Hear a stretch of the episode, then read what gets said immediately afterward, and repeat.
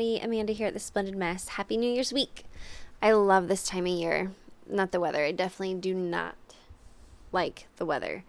But I love this time of new beginnings where the whole world seems full of possibilities and hopes and dreams, and everyone seems revved up and focused and motivated. Then January 2nd hits, and it's like, well, maybe next year. Now, I can't be the only one who sets a goal or resolution and two days later decides I'm over it.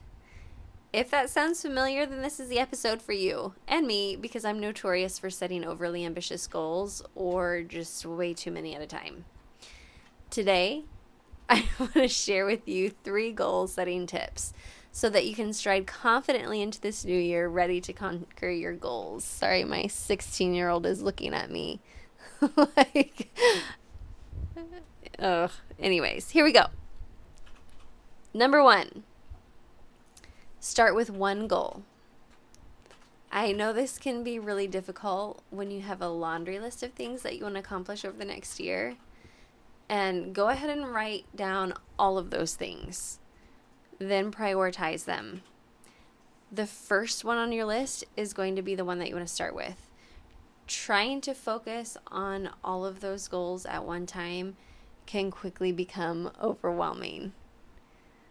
Second, once you have your one goal picked out, you're going to break it up into smaller mini goals.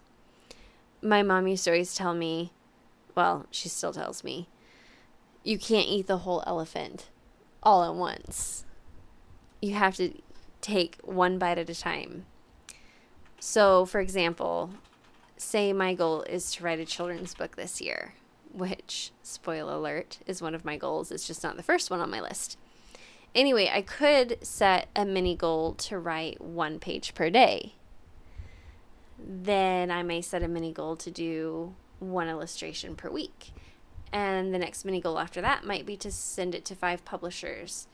And then the mini goal after that one would be to send it to a new publisher every time I get a rejection, and so on and so on until I've reached my end goal.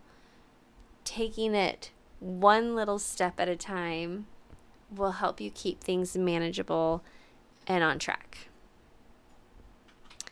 Third, build in rewards or celebrations. After you accomplish each one of those mini goals, each step, give yourself a reward or a celebration. It could be as simple as your favorite treat or a dance party in the kitchen.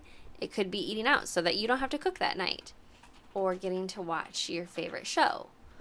Whatever it is, having something to look forward to can help you pull you through those tough moments when you're really struggling to stay on track and wondering if this goal is really something that you want to achieve after all.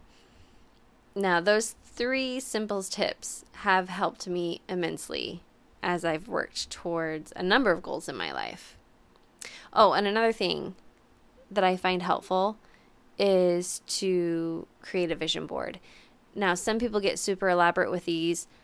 I think it's easiest to just find a simple picture, one picture of whatever my end goal might be, print it out, and hang it up with some sticky tack or tape wherever I'm going to see it every day.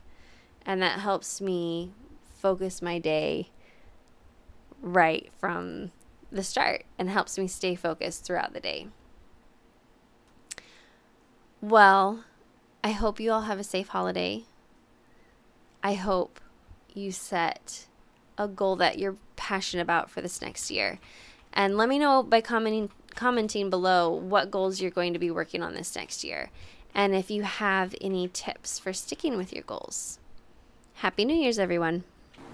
Thank you for listening to this episode. If you'd like even more content, you can find me at The Splendid Mess on Substack.